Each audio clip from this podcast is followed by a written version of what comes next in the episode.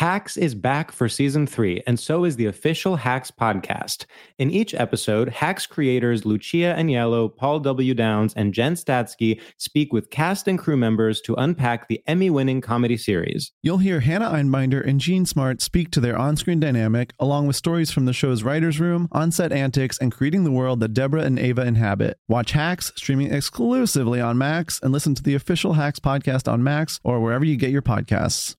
Bean Dad, The Dress, 30 to 50 Feral Hogs. If you knew what any of those were, you spend too much time online. And hey, I do too. 16th Minute of Fame is a new weekly podcast hosted by me, Jamie Loftus. And every week we take a closer look at an internet character of the day. Who are they? What made them so notorious? How did the internet or the algorithm choose them? And what does a person do when they're suddenly confronted with more attention than the human psyche can handle?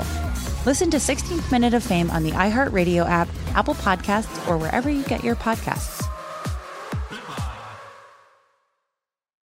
Something that makes me crazy is when people say, Well, I had this career before, but it was a waste. And that's where the perspective shift comes that it's not a waste, that everything you've done has built you to where you are now.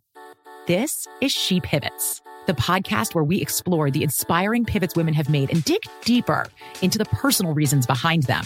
Join me, Emily Tish Sussman, every Wednesday on She Pivots. Listen to She Pivots on the iHeartRadio app, Apple Podcasts, or wherever you get your podcasts. Bring a little optimism into your life with The Bright Side, a new kind of daily podcast from Hello Sunshine, hosted by me, Danielle Robay, and me, Simone Boyce. Every weekday, we're bringing you conversations about culture, the latest trends, inspiration, and so much more. I am so excited about this podcast, The Bright Side. You guys are giving people a chance to shine a light on their lives, shine a light on a little advice that they want to share. Listen to The Bright Side on America's number one podcast network, iHeart. Open your free iHeart app and search The Bright Side.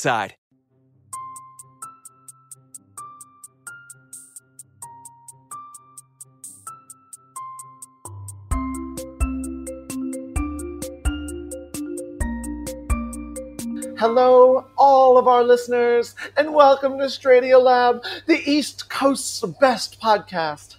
George, how the hell are you? Wow. I, you know what? Listen, I'm okay. I have something insane happened to me. Oh my god, please share this anecdote like a normal podcast. Like, here's the thing Have I told you about my subletter from hell? You have mentioned this evil subletter in the past. Now, for those who maybe have not kept in contact with me, um, I in in the month of November 2019, I um, had to go to the city of Los Angeles for two months and had a week to find someone to sublet my apartment in Brooklyn, New York. Through a mutual friend of ours who shall remain nameless, um, I found someone who allegedly was a family friend of hers and um, seemed very sketchy, I will say. But I said, you know, it, this is a family friend. Like my friend was like, oh, I know her aunt, or or like her, you know, her aunt knows my family. Like that's how we got in touch. So I was like, you know what, this seems weird, but I'm gonna go with it. So she gets in touch. Then every time she says she's to come see the apartment, she either doesn't show up at all. Like the first few times, she just doesn't show up at all. And then the third time, finally, she's literally like two hours late and is lying to me the whole time. Like it's it's literally like I'm on the subway. I'll be there in twenty minutes, and then in like thirty minutes, I'm like, "What's your ETA?" And she's like, "I'm getting on the subway." So clearly something's off. She comes to my apartment, suddenly has a dog, which is something she had not mentioned before. I say, you know what, it's fine. I think my building allows dogs, whatever. Comes there. Then I say, can you pay me ahead of time? She says, well, there's this weird thing where I'm just like waiting for some money to come in. So, wait, what's that sound? I think I think our guest is flushing their toilet. True. no, I was just washing my hands. I was washing my hands. Drew, don't wash your hands. Drew, George is in the we're middle recording. of Sorry. Drew, George is in the middle of an anecdote. Unbelievable. we are literally recording. oh my god. Unbelievable. Terrible. Ugh. I'm so sorry. The point is, she moved in. Literally again red flags everywhere. I mean she says venmo doesn't work for me because like the company's out to get me. Then i say well let's do paypal. She says okay then i don't hear from her again. Then i'm suddenly in la talking to her once a week. Suddenly my landlord calls me tells me that he thinks she's smoking indoors. Like it's just nonstop nonstop. Finally she does not pay me. I get back to my apartment. I'm after my trip to la i'm texting her from the airport. I'm saying listen, I we agree that you would move out yesterday. I would like to go into my apartment and for it to be ready for me. She says, "Oh, sure, but like what time are you going to be here?" And I'm like, "It doesn't matter what time I'm going to be there because you're so you were supposed to move out last night. I don't you you shouldn't be there still moving out today." She says, "Okay, but what time?" I say, I lie to her and I say 2 hours ahead of what, you know, when I will actually arrive because I want her to be gone. Cut to me arriving at my apartment at like 3 a.m. from the airport. I open the door and she is on the floor using my bath towel to, I guess, clean the floor. So she's holding my bath towel, which is completely stained all over, and attempting to clean the floor with it. Um, so I say, You need to leave right now. And then she leaves, and then for the next.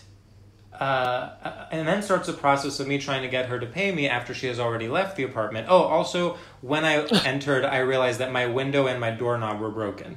So in the time that she stayed there, she broke my window, which only recently got fixed, and my doorknob, so I was not able to open or close my door. Um, so then this is now in um, I think I got back early December. So she leaves and then starts the process of me trying to get her to pay me, where every week it's a different excuse of like, oh yes, money is coming in. Oh sorry, it's been a weird week. Blah blah blah blah blah.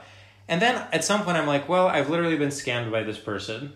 Um, so I just have to accept that, celebrate it, and move on. And yeah. um, then, you know, every couple of months I would get mad at this again and like text her and be like, just FYI, I'm still waiting for $1,700 from you. And she would ignore me. So, you know, I t- texted her once in January, once in March, once in May. Ha- completely ignored me. I then tried to get in touch through our friend with her aunt, and then her aunt sent a cryptic message that's like, you know, I would like to help, but I don't have the best relationship with my sister, um, so I don't feel comfortable uh, communicating with my niece. So the point is, it is now August 14th. I am. Uh, I, I, I traveled a few days ago to come visit my family. I'm in my parents' house, and I suddenly get a text from this person, someone who I have not spoken to in nine months, and the text just says, Wait, let me find it. The text just says, Hey, do you have Zeller Cash App? So she's gonna pay you? Literally, no recognition of the fact that she has been ignoring my text for nine months. No recognition of the fact that sh- this was money that was owed to me like 11 months ago. Literally, just a text that says, Do you have Zeller Cash App? we we had agreed to, on PayPal before, so I just replied, "Why does PayPal not work?" And she says, "I can't use it." Period. I oh my god. Well, she doesn't support Peter Thiel. That's what it is. Right, right, right. So, so this is someone who, for whatever reason, cannot use Venmo or PayPal, which are the two most popular, you know, um, payment person apps? banking payment apps. anyway, finally, I looked into Zelle. I signed up for it, and then lo and behold, she literally just paid me the correct amount yesterday no. without addressing it. And did and then literally didn't say like well there it is like didn't even i just got an email notification that she paid it. She didn't even uh-huh. text me to say like i you know all good or like we're settled up. She she still has not said anything along the lines of sorry or like sorry for the delay. Literally this like i've been trying to get this money since December, since november. She has ignored me throughout and just out of nowhere paid me after nine months. Wow. I mean hey, I'm surprised she did it. I feel like if I were like soft ghosting someone on rent, I wouldn't then like be good a few months later. I know I'd that's what that's like what's run. so good. But that's why it's even more chaotic than her just not paying me. She's the she's the Joker. She's what it's, the Joker she, is based she on. She literally is the Joker.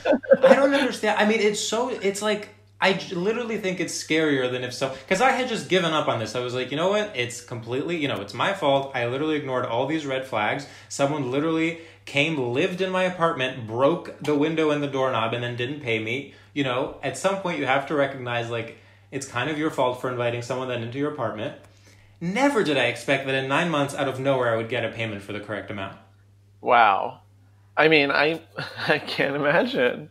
I this girl. I mean, she's a good person. That sounds like a good per. That's the Wait, takeaway, I, didn't, right? I also I didn't mention there are so many other things where like this is someone who clearly was unable to do anything like normally, like literally. I mean, it was just lie after lie after like weird, like misleading comment, like, and yet you're. I was like, "What is your job?" And she goes, "Oh, I do branding and event planning." I was like, "Those like to be an event planner. That means you have to be very organized." I've seen that movie. Oh yeah. I mean, was that a lie? I don't know. It's so Uh, mysterious. And I was like, maybe, you know, I don't want to be kind of like, if this is someone who's having money problems, I don't want to be, you know, essentially like a landlord trying to collect rent from her. But then I looked into, I asked our friend, and she was like, no, she literally like is rich and grew up in Park Slope. Oh, that sucks. Just she just didn't pick. She didn't feel like just, it. I don't know. That's the thing. It, this whole thing has left me absolutely rattled. I mean, uh, that sounds um crazy. I yep. I, I'm like I'm sorry. I'm not better at reacting right now. Um, it, it just feels like that was a really personal story, and it's sort of like uh, like it wraps up kind of nicely, and it's just like okay, that's the story. you what know? if now, like, she sues me for defamation for talking about her on the podcast? I mean, I think that would be queen status. I think we would have no choice. We but would to have stand. no I choice think- but to stand. I think. Uh, I definitely think it is weird and bold of you to talk about her on the podcast. She's clearly unstable, and I, Yeah. I feel like that is dangerous territory. I don't want some Joker figure attacking me and my family. Um, that being said, I get that you need to vent. Um, I just wish you wouldn't use this podcast as an outlet to harm Wow. and dox people. I did not think this was going to turn. I did not think I was going to get uh, scolded for this. Yeah, George, I'm scolding you because you're abusing your power as a podcast host, and it is about time somebody took you to task. Wow. Well, did not expect this. I did not expect this intro to to to to, to, to have this kind of um, animosity up top. How are you? I guess. Well, you know, you know, I know for so long you thought you were too big to fail, so powerful that you could just change people's minds at the snap of a finger and, and make them bid your will. It's true. Yeah. Um, but that reign of terror ends now. Wow, I did Um, not realize. I thought. I honestly thought. You know, it's interesting. I thought in this story I was the victim, but you're really making me realize that actually I somehow am the villain. Yeah, I mean, if she's Joker, you are um, Two Face. I want to say. Yeah. Sorry, I guess I recently watched the Batman movies. Which ones? Weirdly, like a lot of them. I watched. Um, I don't. This, I'm not proud of this. Well, you Uh, probably wa- watched Batman and Robin after Joel Schumacher died. Is that correct? I that is correct actually, uh, and I watched the other one too, Batman Forever, Hmm. and and then I watched um, The Dark Knight. Yeah. and uh, and that's it actually. But that actually Oh. feels like a lot. Yeah, no, that's definitely more than I've watched in the past few months. If you're watching three Batman movies in a month, you've you've got an issue. Sure. Um, should we? Um, I think we should actually introduce our guest. We should, but also we should make a clarification, which is that this is the first time we are recording without any visuals. We are not on Zoom. We are only recording audio. we are only recording audio, and if I can be completely honest, I Uh-huh. feel free. I Do feel you? I feel very constrained. no. I feel like I can talk without your judgment. I feel. I feel like I can just like go, go, go, go, go. I really think this well, I guess I'll believe that when I see it, because so far it's been pretty. Uh, uh. Oh, you bitch! You were the. You, I'm sorry, I don't have a hilarious anecdote about a bad subletter. Here's the thing with my anecdote about my subletter. I'm already regretting it so much because I think, and listen, I'm a trained storyteller, and I think there's a way to tell that story that makes it so much more compelling. And as I was telling it, I was like, this is a dud. Well, and you like as I was telling it, I was like, oh wait, the story is just that someone didn't pay me, but then they did. Great. In my mind, it's literally the most interesting thing that has happened to me in the past two years. I mean, I was, if I can be completely honest, as a listener, No, I yeah. was like, I was like, okay, I should be responding, I should be reacting, and I was like, there's actually not much to There's respond There's not much to. to. Re- no, you're right. I mean, th- I'm I'm now. It's now crystal clear to me that I really did think. I really did think because when you go through something like this, you know, subjectively. I mean, for me, it was nonstop. I mean, to be in LA and suddenly realize you're getting scammed, and knowing that someone is living in your apartment in New York, to come back in the middle of the night and find them literally eyes bloodshot on the floor using your bath towel to, be, to clean your floors while their stupid little dog is barking at you and then being at 3 a.m like please leave my apartment and then being it's like what if she doesn't leave you know then she leaves and then it's months of me trying to get literally $1700 which is a lot of money That is a lot of money. Here's I mean, what I will say. It's enough money that I didn't like do things I would have like that's a significant amount of money in your bank account. Well, yeah, you were going to go to Cabo, and now you can't. Right, and now I can't. I mean, and and once again, I mean, I've talked about my broken window before, but I've had a broken window for nine months because of this person. Here's what I want to say, George. Here Yeah. is what I want to say.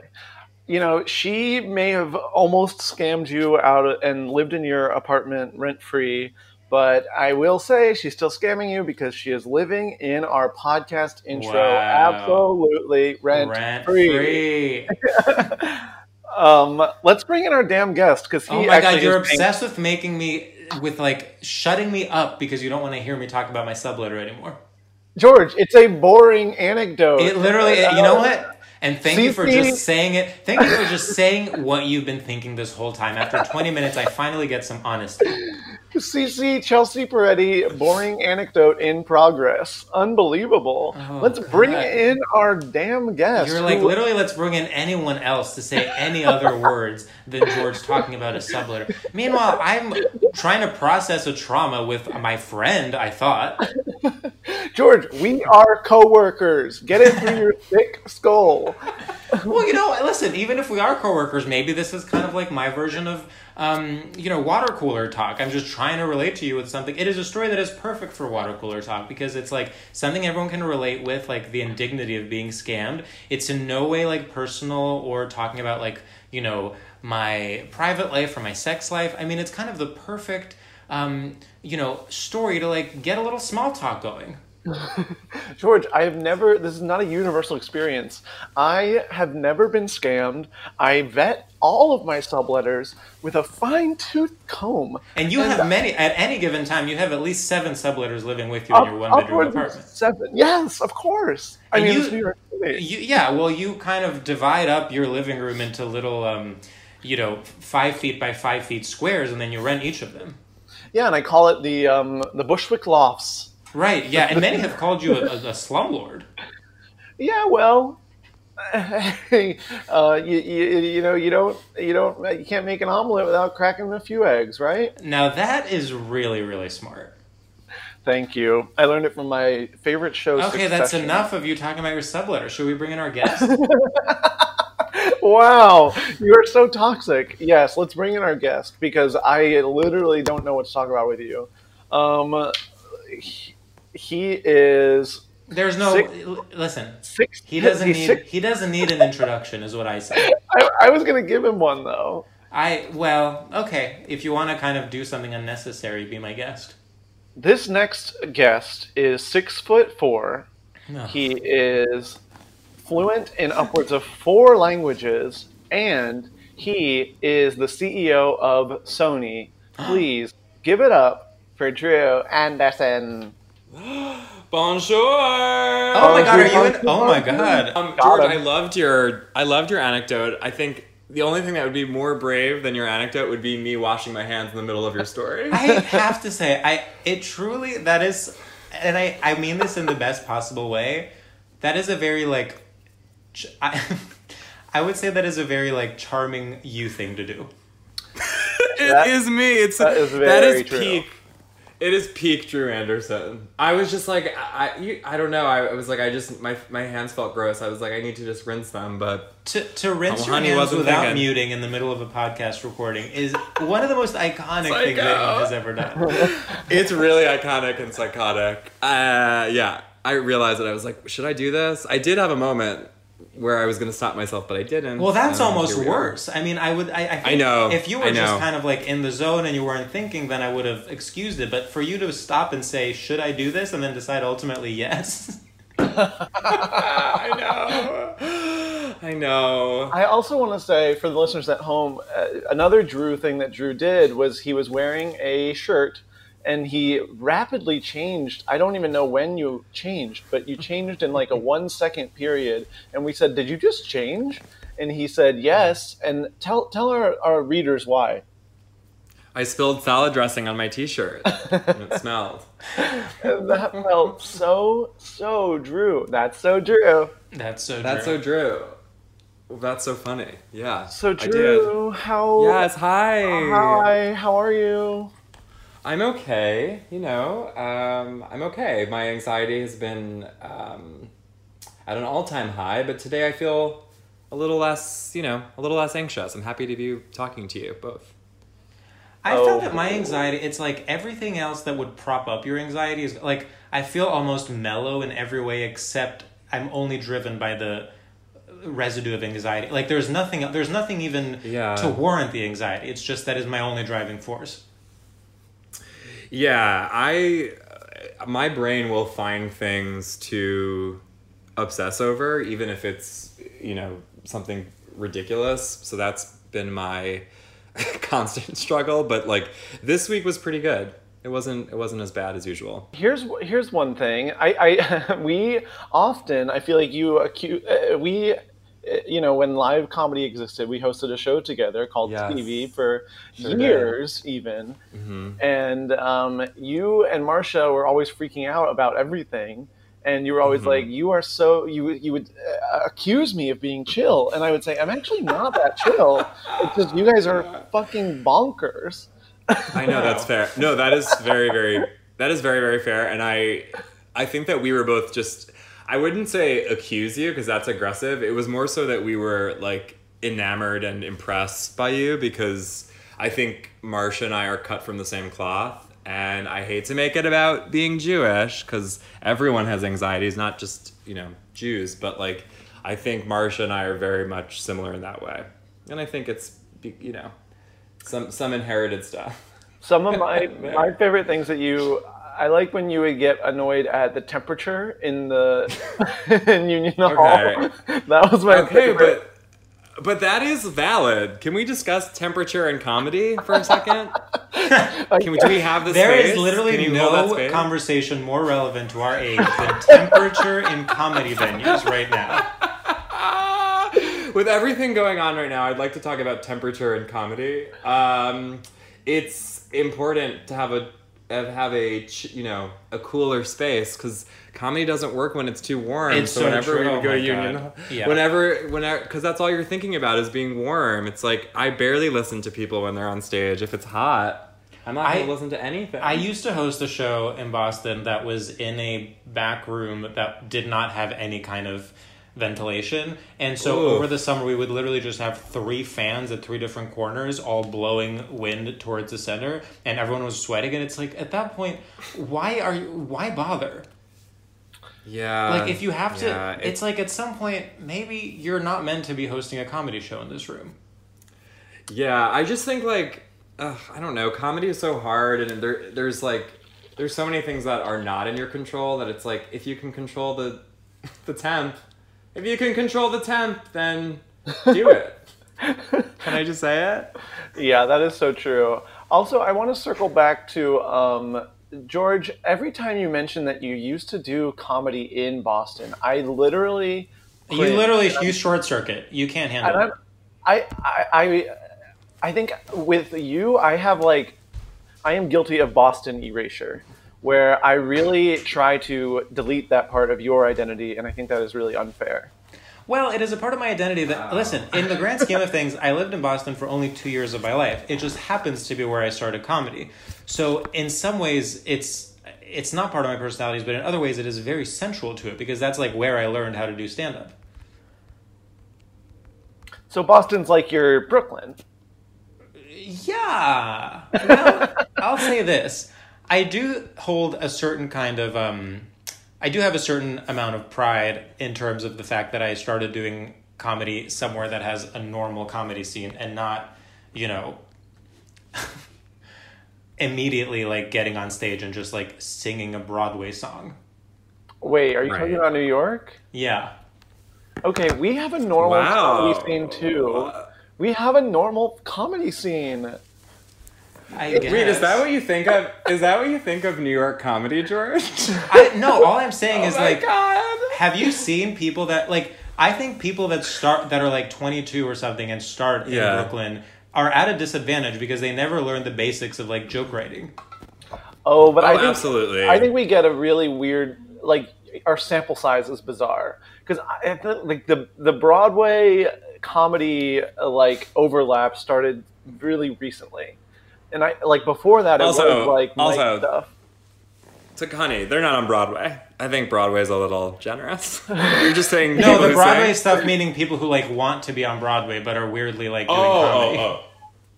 Oh, I see what you're saying. Okay. Yes, yes, yes. Um, yes. I mean, I do think. Uh, I, you know what? We can't. I was about to now talk about LA, and we can't. I actually would rather shoot myself in the eye. Yeah. No, talk about L.A. No, I'm just saying it's even worse to start in LA. Can you imagine starting in LA? Um, no, I think I don't think they actually like have a scene at all. No. One time, I last time I was in LA, like- someone that's literally like a respected comedian with many specials did an entire set about like doing punch ups on a movie, and like that, like Oh, that was the baseline of it. Yeah. Um, wait, is this boring? Yeah. I mean, it's good to check in. It's good to check in. I think it's so important sometimes when you're recording a podcast to see outside of yourself and be like, wait, Yeah. am I being really Is boring? this boring? Yeah, no. I mean, I I think it's I think it's always good to check in. I don't think it's boring, but maybe it's boring to the listeners who don't do comedy. Drew, But you maybe- live with two lesbians. Yeah, Got him. yeah. How is Explain that? Okay. that. Pivot. What was how is that? Yeah. Changed my entire life Yeah. for the absolute best. It does seem like it has been good for you.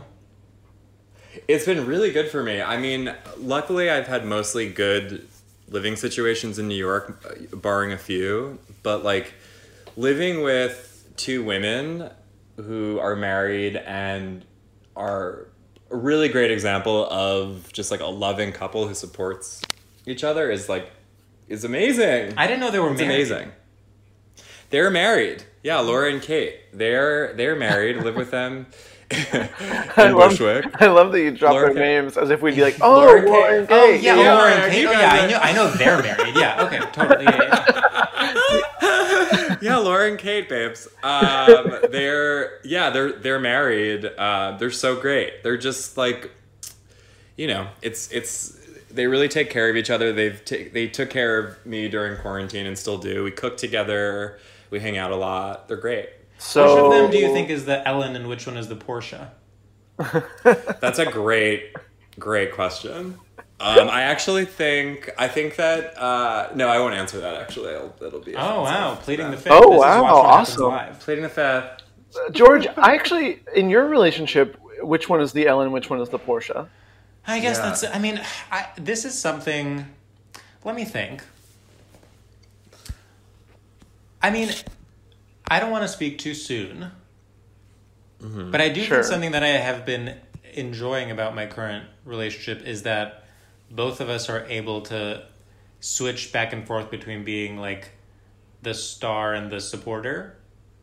Mm-hmm. Mm-hmm. That's so great. That's vital. It's such a like. I feel like it's such a um, what's the what's the uh, balancing act, I guess. And so far, it is working well. And that's honestly something I didn't.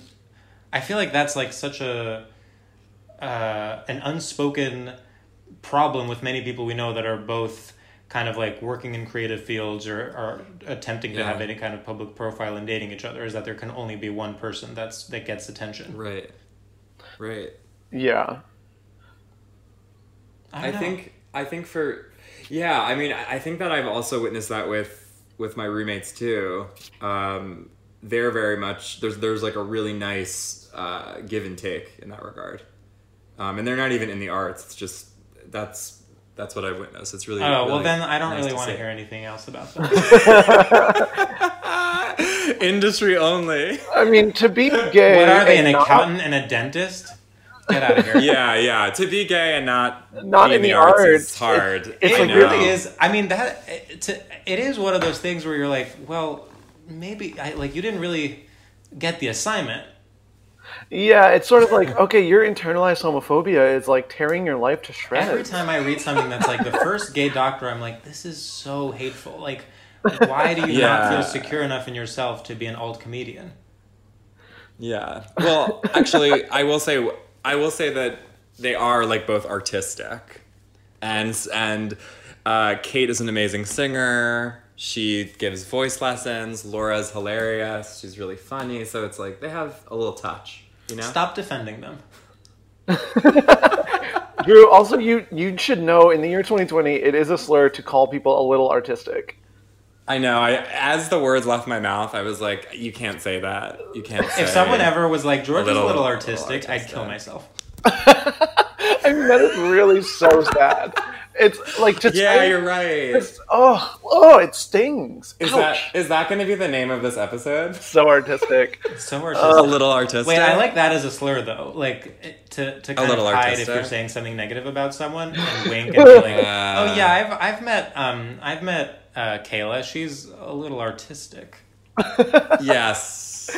I mean, it definitely is like a gay. It feels like it's calling someone like light in the loafers or something. Yeah. Wait, my Yeah, favorite tweet yeah. of all time is um, it's this tweet um, that goes. Uh, uh, wait, it is vaccines. So what if vaccines make your kids artistic? That doesn't always mean they're gay. I know, George. That's one of mine too. It's so good. It's literally like one of my favorite tweets ever written. Wow. It's so good. Um, reciting tweets on our podcast. Stop it! I, never knew you were gonna I'd fucking. The I knew you were gonna day. come for me. It just. I never thought I'd see the day. You know what? was I'm once- grasping at straws. I'm trying. Listen, I was not expecting my subletter story to land with such a thud. I mean, at this point, I'm just like, oh, what if a little artistic was a slur? What if I recite a tweet? Just let me try. I mean, I'm, I'm, I'm truly, I'm sinking. It's like that scene in, um, you know, Get Out where he goes into the sunken place, except there's no racial allegory. Yeah. Yeah. So it's not like Get Out at all. If there's no racial allegory, it's not like Get Out. Like, Well, did you think Get Out was about race? I thought it was just kind of like a fun, scary movie. I love to be. I love a, a little like thrill. just a little, a little Allison Williams vehicle. Yeah, I That- thought it was a really good role for Allison Williams. that is a. Um, I love that as a take. It's someone who's like, oh, I like. I just I don't even see race in it. It's it's just a fun Yeah. film. Like we don't have to make it about that. Don't. Like, everyone always- needs to stop politicizing the work of Jordan Peele. He's clearly just making fun horror movies. I mean that that um Yeah. that other movie he did, Us. I mean that was kind of a classic universal um, tale of family drama. So true. So true. And uh, you know, the internet these days is always trying to politicize everything. It's so it's annoying. true. And he has said Um, himself, please don't, when you see my movies, please don't in any way associate them with politics or current events. He's always Right. he's actually always saying that. um, I've got an idea. And I think I know what it's going to be. Let's do our first segment. Drew, in our first segment, we ask it's called Straight Shooters, and we ask you a series of rapid fire questions where you have to choose one thing or the other thing. And it the the goal of this game is to gauge your familiarity with and complicity in straight culture, and yet you are not allowed to ask any further questions about how the game works or any clarifications. And also, um, now we can begin. Sam, Okay. Blink 182, Sum 41, or TI 89? I'm going to TI 89, the calculator. Yes. venture capital or private equity? Venture capital. Having a best man at your wedding named Shane, or having a best man at your wedding named Gavin? No. Oh, uh, I'm gonna go with Shane. Provocateur, entrepreneur, or restaurateur? Uh, restaurateur. Bootcut or painter's jeans? Painter's jeans. Okay, spelling folks with an X or spelling women with a Y? Women with a Y. Old man in the sea or old navy? um, old man in the sea. Wow. Duolingo or Dua Lipa? Dua Lipa. Wow. Incredible. Now we have to rate you on a scale of 1 to 1,000 doves. Sam, what do you think? I think it is um, 492 doves. Correct. Oh, okay. Decent. Decent. Uh, Drew, how does that make you feel? I mean, on that scale, you gave me 492. Yeah. Mhm. So that's like pretty bad. Yeah, it's not great. No, you're failing. It's not great. it's not great. Drew, were you a good student? I was a really good student. Yeah. Yeah. Really Wow. good? I was um Did you just yeah, say because really, I Sam? he was a really good student? yeah, Were I you a was good really student? Yeah, student. I- really? no, you you meant it like really good? Yeah, because you said you were really Yeah. good. And I was like, whoa, he's not just good, he's really good? Well, yeah, because I was like, I like put, I honestly, I put all of my energy into studying, and and I was president of my high school, and I worked really hard because I was just like so deeply in the closet. Whoa. That's how I. Yep. I do think, you know, shame really makes people good learners. Yeah, exactly. Shame can be incredible in that regard. I think It that- can push you. Yeah. So many gay people are psychopaths in high school because they're, you know, that's all they can focus on is like Yeah. working. And um, Yeah, I just like kept, I just kept moving, moving, moving, moving because I was so anxious about being gay. It's so interesting that you go from being, um, not you, uh, gay people in general, you go from being kind of an overachiever in that way, and then you come out and then you're like, well, now I have to think about, um, t- like, t shirts. I'm like, wait, what do you mean? I mean, like, like think about like your body, like just all the things that you were avoiding because you were like, well, I can't even think about my physical form.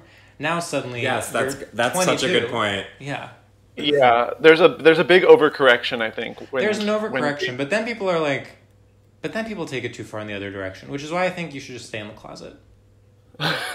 That's ultimately, yeah, I was going to say the same thing.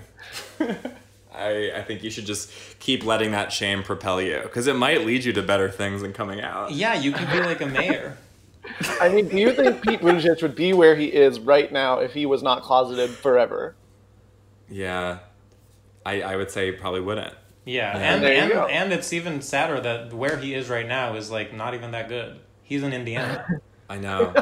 it's true. He's in Indiana, honey. That's true. Would you rather But he did just sign. He did just sign with CAA though, so we, Oh, you know, we for have to him. celebrate Has that. Kamala signed with CAA yet? What'd you say? What if Kamala was announced as a VP pick and then the next day the next announcement was like, and she signed with CAA? she signed with Gersh. That's the next. Yeah, I would. Lo- I would die for that. Yeah, does does CAA also represent Chasten or? I'm sure, babe. I think they do. I You don't would. a- I think they they're, you know. they have the same reps. Do you think? Do you think Pete was like, no, we have to have the same reps? And do you think Chasten was like, well, I really like the UTA agents were much nicer, and I really felt like a connection with them. I think it's. I think they probably both both went with CAA. I mean, you gotta go with the best, right? If you're gonna do it. I wonder who represents Chasten's ghostwriter. Uh oh. Oh. Wait, you know who did that? Do you know? You know, yes, right? I know. Oh, that's right. I didn't mention it on our podcast. I mentioned it on a different podcast. But I know who wrote who ghost wrote Chasten's memoir, but I can't say it. What? What happens if you say it? I can't. I mean, it's someone that people sued. know. It would literally my life would be over. Aaron Jackson. It's Aaron Jackson. Wow. Yes. Friend of the pod. Wait, that's crazy. What is it? I like? is it just the is the book just about his life? Yeah, it's a memoir. Drew, um, it's called a memoir. It's a type of Look book that's about someone's life. I don't know. Yeah, what maybe you've read you. Bossy Pants by Tina Fey. Honey, I love Bossy Pants. Does that ring I a love bell? Yeah, it ring- sure does. Okay. Thank you. Okay, we need to talk about. Okay, Bossy Pants is the Lizzo of books. Oh my god, That is that's so, such a uh, it's such an intense accusation. Yeah. Can you wait? Elaborate. Elaborate. Okay, it's one of those Elaborate things on that like people were obsessed with, like truly, genuinely obsessed with, for like a year, and it was like, of course, that's we all agree this is inherently good, and then like something turned, and it became like sort of the punchline and like symbol of like lame and basic. But in my mind, Tina Fey is lame and ba- or like sorry, I would not actually posit that. But the the idea of Tina Fey has there has been backlash to it in a very different way than Lizzo. Like with Lizzo, the Yes, backlash is that people yes. think she's corny, whereas with Tina Fey, the backlash is that people think she has like blind spots in her comedy. I agree, But also- but I'm talking. I'm literally not talking about Tina Fey. I'm talking about Bossy Pants as a work. Okay. Okay. Okay. So, but I also think Pants- like I also think the difference is like I think people have since learned things about Tina Fey, and and I think that helps like in, now inform your decision about her and her book. Whereas Lizzo, it's like I think it's more so the annoying fans who have have uh, informed how we feel about her. Don't you think? And you know, I you know I come from I guess a different background. I feel like the the the most of the joy of making fun of Bossy Pants, not Tina Fey, Bossy Pants, is sort of it's a it's an anger at like the fans of like UCB and sort of like Yes, lame yes. improv student style person. Mm-hmm. Mm-hmm. So I actually And then what do you? I don't think it's her politics that is turning people off. I think it's the fans too. You I, it's I the actually, I guess I wasn't aware of that. Bossy Pants had such a vocal backlash. I think Bossy Pants. It's it's not that it has a backlash. It's just become I feel like a go to punchline. Yeah. Again, I do think that might be in our own micro community. No, my my experience is universal. I, Oh, I'm, okay. I, am it's I'm like middle of the literally like during the presidential debate, everyone's like, "Well, I'm he's the bossy pants of candidates." It's like Biden talking. Trump. Don't Yeah. you- It's I just like this universal punchline. Yeah. I I do hate sometimes being like, oh right, I'm like in a very specific sect of people. Like I, Yeah. I'm always like, no, my ideas are the ideas. Yeah, are but, like- fun. And like, yeah, but like there's specifically with like improv and sketch, it's like we were, I was drinking the Kool-Aid. I know you were too, Sam. We were all like very excited in, in that world. Oh, I but was it's like it there's hard. been honey, there was a real there was a reckoning and then we were like all embarrassed. 'Cause- Luckily, Whereas we- I never had to have a reckoning when I was performing in Louis C.K.'s home club in Boston, Massachusetts. Ugh. yeah. Um, so our topic today Yeah. is I've oh is um prom. Did you have a yeah. realization mid sentence there, Sam? I well, I was thinking a little out loud. I was like, wait, what is our topic today? Uh-huh. It's prom. It's prom. Uh, it's prom, which is a dance that high schoolers go to when they're juniors and seniors. Okay, Sure is. as someone who did not go to high school in the country of the United States, can you to explain to me what prom is? Yes. So it's just the big end of the of like the year dance. Like usually it's di- every school is different, but usually there's just one big prom. It's your senior prom. So the seniors go. Sometimes there's junior prom. I don't know how it was at your school, but we only had senior prom. Oh, yours was exclusive. Mine was extremely inclusive. It was juniors and seniors. Oh, Um, okay. Yeah. You could go. Like if a senior brought you to prom, you could go.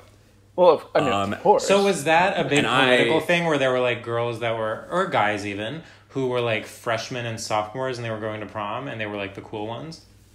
yeah. Uh, yeah. if you got invited Yeah. to prom before your junior year, you were like hot shit. Like you. Were I went three. I went three years in a row. That No. is, I imagine, Yeah. one of the few nice things about being gay in high school.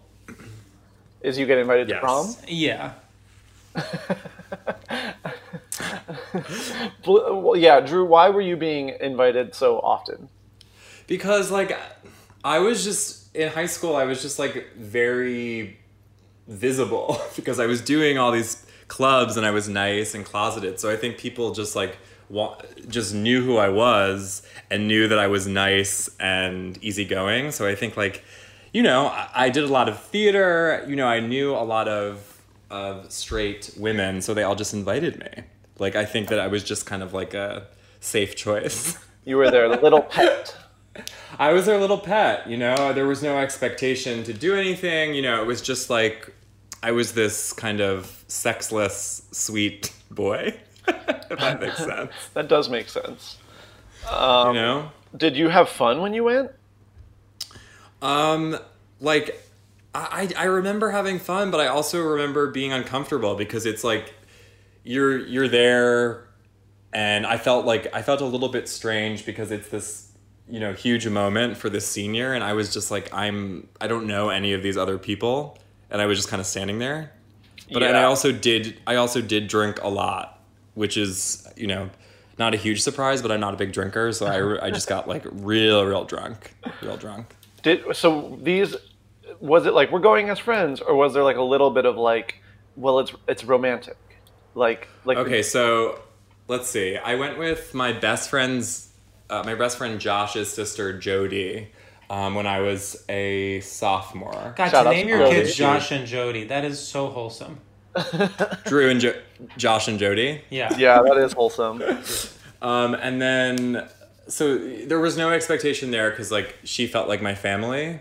And then my junior year, I went with my cousin. no. Oh my god, Drew. second cousin. The fact that you went to oh. prom three times in a row is seeming less and less cool the more details I hear about it. Yeah, you really, you really dropped that as if you were like a hot Drop shot, and mic. it's like Not no, to no, brag, not to brag, but I went to prom six years in a row. Three were with my mom, one I was alone and no one invited me, and one I was actually a Well, it chaperone. was. Yeah, I was I the caterer two years. I was the kid. No, I, I went to a I went to one um, on Long Island with my cousin because she needed a date, and I can't it is a help little but ask, sad. like, Yeah, what was her deal bringing her cousin to prom? wow, her drag deal her. was like, yeah, Sam. Her deal was she didn't she didn't have anyone to bring. She knew I was nice, and uh, you know we'd have a good time, and so she asked me to come. So I did, and it was like totally fine. And I I, I did feel a little bit bad, but like also, you know. Sometimes you don't have a date. Sometimes you need help. You know, a Wow. recurring theme in, in these stories, Drew, is how nice you think you are. and in my experience, you're a huge bitch. I know. I, well, it's funny that you say that because I think I pres- I I get off on the fact that I present as nice. Me too. But yeah, I think when you get to know me, I definitely have a bitchy side and I can be a little biting. But I don't really like to let that out for just just anyone. You know? Yeah, Yeah. no, I feel the same way. I think that is honestly one of the most beautiful parts of being gay is um, Mm-hmm. presenting as nice and then being literally a depraved monster. Exactly. It's like Yeah. you can choose you, you you can choose who your family is and you can also choose who you're going to be a bitch to or who you're going to let exactly. see your bitch. and it is everyone depending on the audience.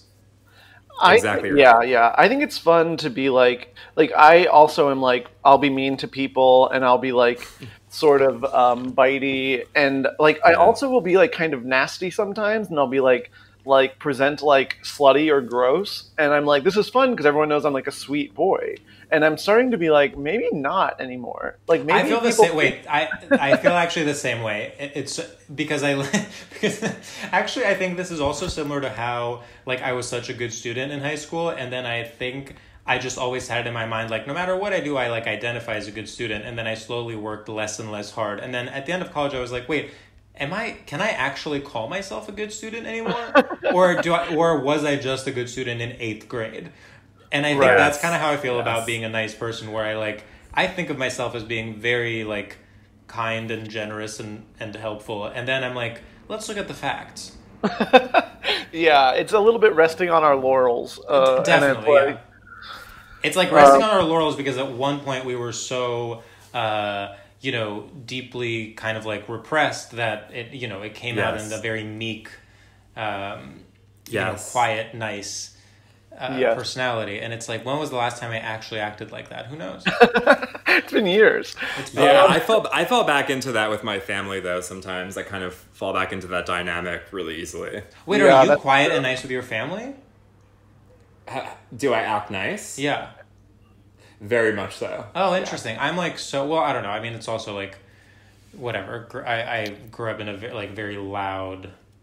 fa- I, it just Okay. it, it literally like all guards are down when I'm home.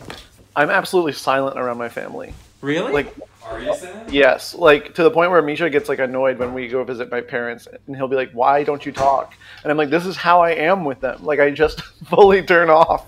It's crazy." that's What, so what do you think that is? Uh, I don't know. I was always. I think it's a hard. I don't. I honestly don't know what it is because I don't think it's a good quality, and I like wish I could be more open and fun and myself. But I'm always very shut down when I'm around them. Wow. Um, well, wait, Drew. What family member Yeah. did you take to prom your senior year? Um, so senior year was huge because I, um, my best friend growing up, Allie, um, we promised to each other when she moved to LA from New York in t- in uh, sophomore year that um, it was very dramatic. She was like, "I'm moving away. Let's promise to each other that I'll go to your prom in New York and you'll come to my prom in LA." So, you I went went to two. You did. So a she flew bi in. coastal prom. Bi-coastal. I did bi-coastal prom. prom. Bi-coastal prom. She came to my prom, um, and uh, you know, in New York, and then I flew to LA. I have to say, so Drew, that does really make up for the rest of your proms. The fact that you had a bi-coastal prom in senior year. Yeah, yeah, yeah. I mean, I know that I, I know the whole me going with my cousin through everyone for a loop. Knocked me down a little bit, but yeah, this was like pretty crazy. I have a question. Do what is a corsage? What is a corsage? That's the one that goes on the wrist, or the one that goes in the shirt. It goes on the wrist, but like I just remember that was one of those American things that once I found out what it was, I was like, "Oh, this country's something's off here." I, I will say prom never feels natural. Like it's not like No. oh here we go. Like like I do feel like like things like Christmas are bizarre, but they feel like you're like okay I've done this enough where this is like it feels normal to like put like ornaments on Yeah, a tree well- or whatever. But like What I think that like feels there's an un there's like kind of an underlying sadness with prom because it's like I feel like straights especially like feel like it's their big moment because it's like I don't know if they'll have that moment again. yeah. if that makes sense. Like yeah, maybe uh, like, maybe at I- their wedding. Yeah, at their wedding. That's why like straight people get really excited about these kind of things. But like I was never, it never was that exciting to me because I think in the back of my mind I was like, this won't be my last time getting dressed up. Well, I And like, Drew, you know it's, I mean? it's true that you have actually kept going to prom every year since graduating. yeah, yeah. I've been going. I, you know, I've been going all kinds. And you always Yeah. bring you always bring an age appropriate date. You go with someone of your you know same age as you that you're dating. Just you go to a high school prom. Exactly right. Exactly right. I really wanted to. I think I was on the prom committee at one of my high schools because Now, I what thought does that be- entail? So that is like the planning stages, and you get to like pick the theme and stuff. Oh, God. And I remember thinking Wow. it would be so funny to do like like I wanted to do like a funny theme, uh, like like like shipwreck or something. Like I thought it would be funny to like uh, kind of you know put my little Sam spin on it and make it a little bit weird and alternative comedy. I like that shipwreck was your example of making it a little weird. Well, it was sort of playing with the form because it's like not that weird. Where it's like like they thought it was like pretending to be normal. Like I was like oh, interesting. like it was like how funny Yeah. would it be to be like shipwreck or like under the sea? And they're like, ooh, that's fun. And I'm like, you dummies. Yeah, like in your that's mind, you're like, oh my god, they are falling right into my trap. Could you imagine if you roll up to prom and it's shipwreck theme? Come on. I I have that's to awesome. say, I, I it doesn't. uh, No offense, but Under the Sea, first of all, seems completely normal to me. George, people don't belong under the sea. This is an absurd premise. Yeah, well, it's a theme. Just like a theme can be, you know, um, uh, you know, cowboys, but it doesn't mean you're going to get shot. Okay, genius, genius George. What um, Yes. would would your prom theme be? Okay, Yeah, that's a good be? question. So, um, I would say my prom theme would be uh, the future. That's a good one. Okay. Thank you. That's a good one. I think that I whenever I think about prom themes, I always just think about Never Been Kissed. What When was their they theme? Do like it was like famous couples throughout history, Oh my god. and everyone dressed. I thought it was such a good theme. Wow, silence. I thought it was a great. Okay, what if, if you were trying to? Here's what I want to know. If you're trying to sabotage a prom, what is the theme Okay. that you pick? Oh, I think yeah. actually the best for I think a really fun sabotage the prom theme would be um, airport. Airport. Wait, in what way are you trying to sabotage it? Like, are you trying to Like sabotage make it like just like make it bad. Not sterile. Oh, okay. So just Like, like, what's the like- worst theme you can think of? Yeah. What's the worst? Okay, I guess Yeah. my worst theme would Um, be like something like racist. Oh no, Yeah. George, not that. I mean, then I would really sabotage it if I made the theme, you know, uh, problematic Halloween costumes. Okay, that actually is a really good theme. Thank you. Um, Uh, the the school that was like the school that was right next to mine did like a colored theme um, for their for their prom, wait, and they did yes, yes, and it was horrible, wait. horrible. I'm sorry, like- the theme was like people- colored. People wore yeah, yeah. No, no, they they picked the, a specific color. It was I can't even remember. It was like they picked like it was like a purple color, and everyone had to wear purple. Oh, I don't remember the exact. Less I thought you were doing something like they did, like literally, they were like, "Our prom is racist." No, no, no, no, no. Um, well, that sounds awful too. Yeah. the thing yeah. also about prom is like the the looks are always so bad, and no one even thinks they look good in the moment. They like they're like I like I guess girls think they look good in their like prom dresses. I bet you though that's changing because now everyone is being a fashionista on social media, and I feel like now kids that are eighteen are showing up in like, you know, supreme like streetwear. Yeah. No, they wouldn't be let in. There's a strict dress code to prom. Is there? Oh my god! Yes. This is a sacred night for Americans. I have to say. I understand that the dresses are bad, but to me, there's nothing worse than the male outfit. Like when you see guys Yeah, that have like a colored vest, like a powder blue Yeah. vest, or like a flower that matches the corsage. It's really very sad. I I don't think I don't know. For every gay person on earth, prom photos are like a weird blackmail. Like they're like just like a, a a stain on their past that can be dug up at any time. Yeah. Huh. Like George, I That's mean, like weird. Drew, we could literally ruin your life if we found these pictures of you with your cousin at prom. Honey, I'll send them to you, babe. I got no shame. I'll send them. Oh, the I'll send them. not I working. don't care. I was gonna make you Zelle us seventeen hundred dollars in order to. Shut up. Oh my god, I'm trying to get past it. No, it's yeah. I'm sorry, George. God, um, that's crazy. I'm glad you got the money though. Thanks. We love that. We love that. okay, here's my final question. Okay. Okay. George, I guess you can't answer this. Yeah, no, it's only for Drew. Drew, when you Yeah. went to prom senior year, Uh-huh.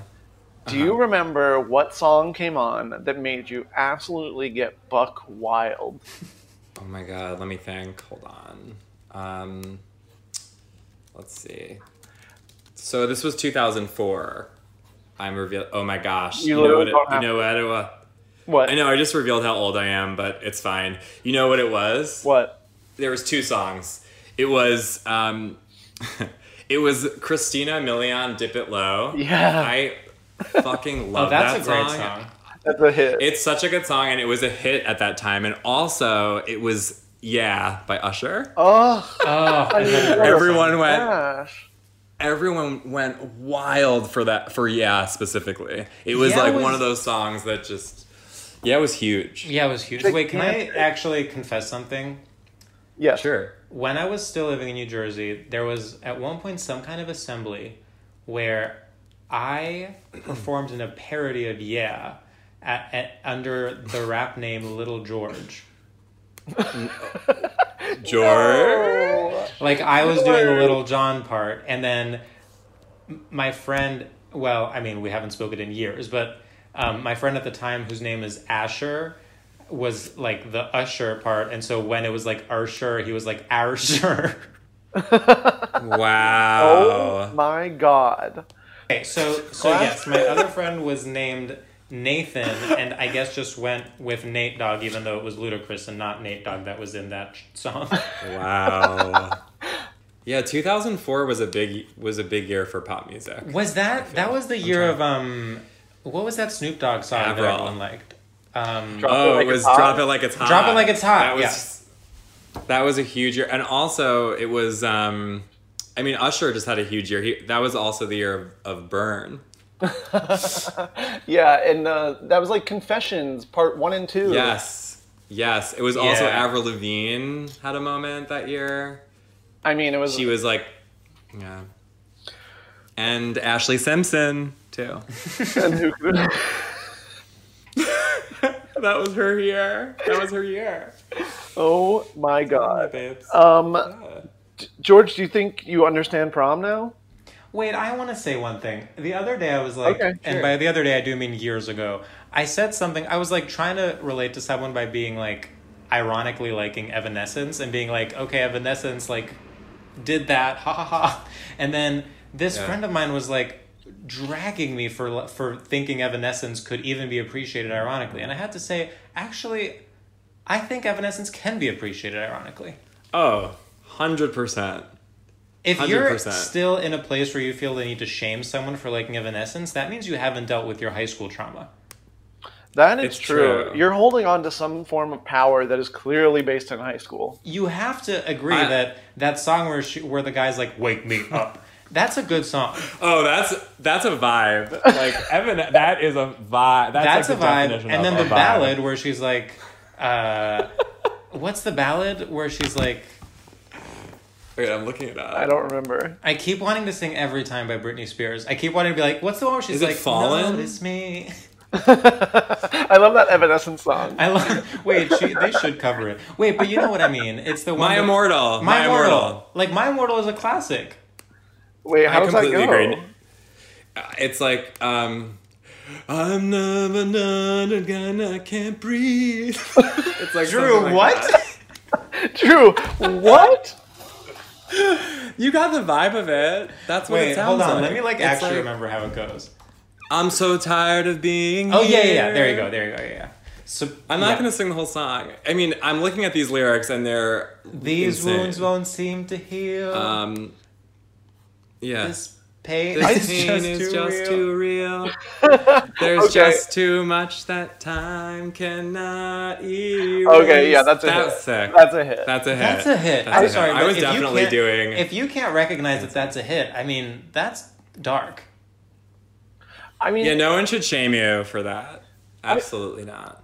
Yeah, I feel like there's something about growing up and being like like letting go of the hate of like stupid music. Like as soon as you're like, okay, no, I actually just am gonna listen to Ashlee Simpson, and it's not Yeah. gonna be Yeah. like stupid, and it's like, sh- why not? Like, who cares? But also, like, also music has like, especially pop music, has gotten so terrible that it's like to hear those songs, it's like, yeah, it's a little cheesy, but a lot of those songs are actually really good. like, I'm being serious. Ashlee Simpson, some of the, I mean, she's, I mean, laughable, but some good pop songs. I mean, they're pop it's songs. true. Lala. I'm La La's a great pop song. Um, Pieces of Me is a great pop song. Drew, It's a great I- pop song. I do think it's so funny to um, be like, pop music now is really bad, but back then, like to be like a like a grumpy dad about music, Yeah. but about like this shitty. And then bring But up it's about Ashlee Ashlee Simpson. Simpson. like now that was real music. Like No, but I just mean like everything's auto tuned, and it's like when I listen to the radio now, I'm like, what is this? yeah, Yeah, and Ashlee Simpson was singing live. She was- was she's an totally incredible- untouched. What if Basically like we didn't we just like didn't know that literally Ashlee Simpson is most known for lip syncing and we kept being like I mean no one sings live like Ashlee Simpson anymore. She had the pipes, babe. She had the pipes. I know. She had the Listen, you can pipes. drag me. I, I don't know why she was my my go to, but like, I mean, listen, Can I also she's say got good some good songs. a Yeah. peeve of mine is when people are like, nope. I mean, it's just an incredible pop song. Like I feel like it's like people being like, bro. Oh my god, yeah, when people try to be sciency about it. Yeah, it's like Yeah, no, it's yeah. just a great pop song. It's like, oh, shut Yeah. up. It's dumb as hell, just like all of them, and I love Just enjoy it. it. yeah, yeah, yeah. Well, that was like literally what I just did on this podcast. Okay, here's what I will say. You know what is a great Oh, pop uh, song? Yeah by Usher. You know, that is just Yeah. a great pop. It is. song. That I It's would say that about Yeah by Usher. That it is just a Yeah, great yeah, pop song. Yeah, yeah, yeah. It it really is. I mean the It's so simplicity of him the chorus is just yeah. I think I do that when I'm when I'm like feeling a little anxious about my love of it. I'm kind of like, yeah, I'm like coming from science from science. There I have is science to back me up. I agree with you, Sam, that it is annoying when people say things like that. But then other other times there will be songs that are like bad pop songs, and you want to like make a distinction between that and like a good one. I do think it's hard to tell though, because even bad pop songs are like, I feel like with a, a little dose of irony, then it's like, well, now I actually love this. Wait, have you heard the new Jordin Sparks song "Red Sangria"? I, I saw the No. like, I saw the thirty second clip that people were sharing on Twitter. like that's iconic. It's so funny. Wait, Drew, have you heard it? No, I haven't. Okay, we'll play it here. It's it's just hold on, let me find the lyrics. Red sangria. The lyrics are oh, God damn it. Okay, well the lyrics are You're drinking me up like a red sangria, drinking me up like a red sangria. Signing you up, yeah, it's a done deal. You're drinking me up like a red sangria. yeah, and that's a good pop song.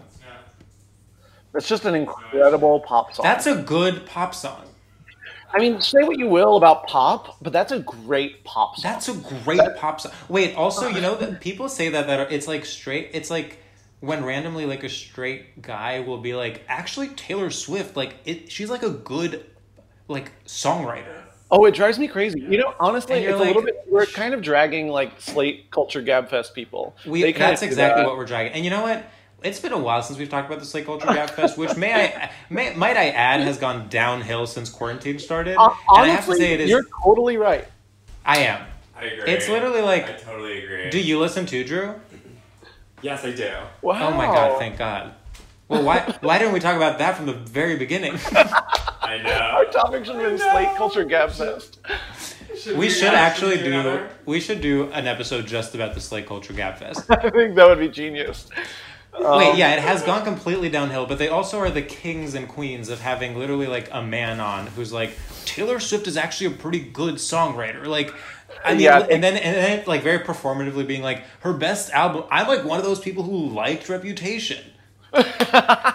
Yes, I listened to that episode that you are referencing exactly, and it was that guy, and he was like, you know, it's just a great. She just writes a great song. She's a great pop writer, and you know, say what you will about you know the topics that she's covering or, or her fan base, but what she is, is she's a great pop writer.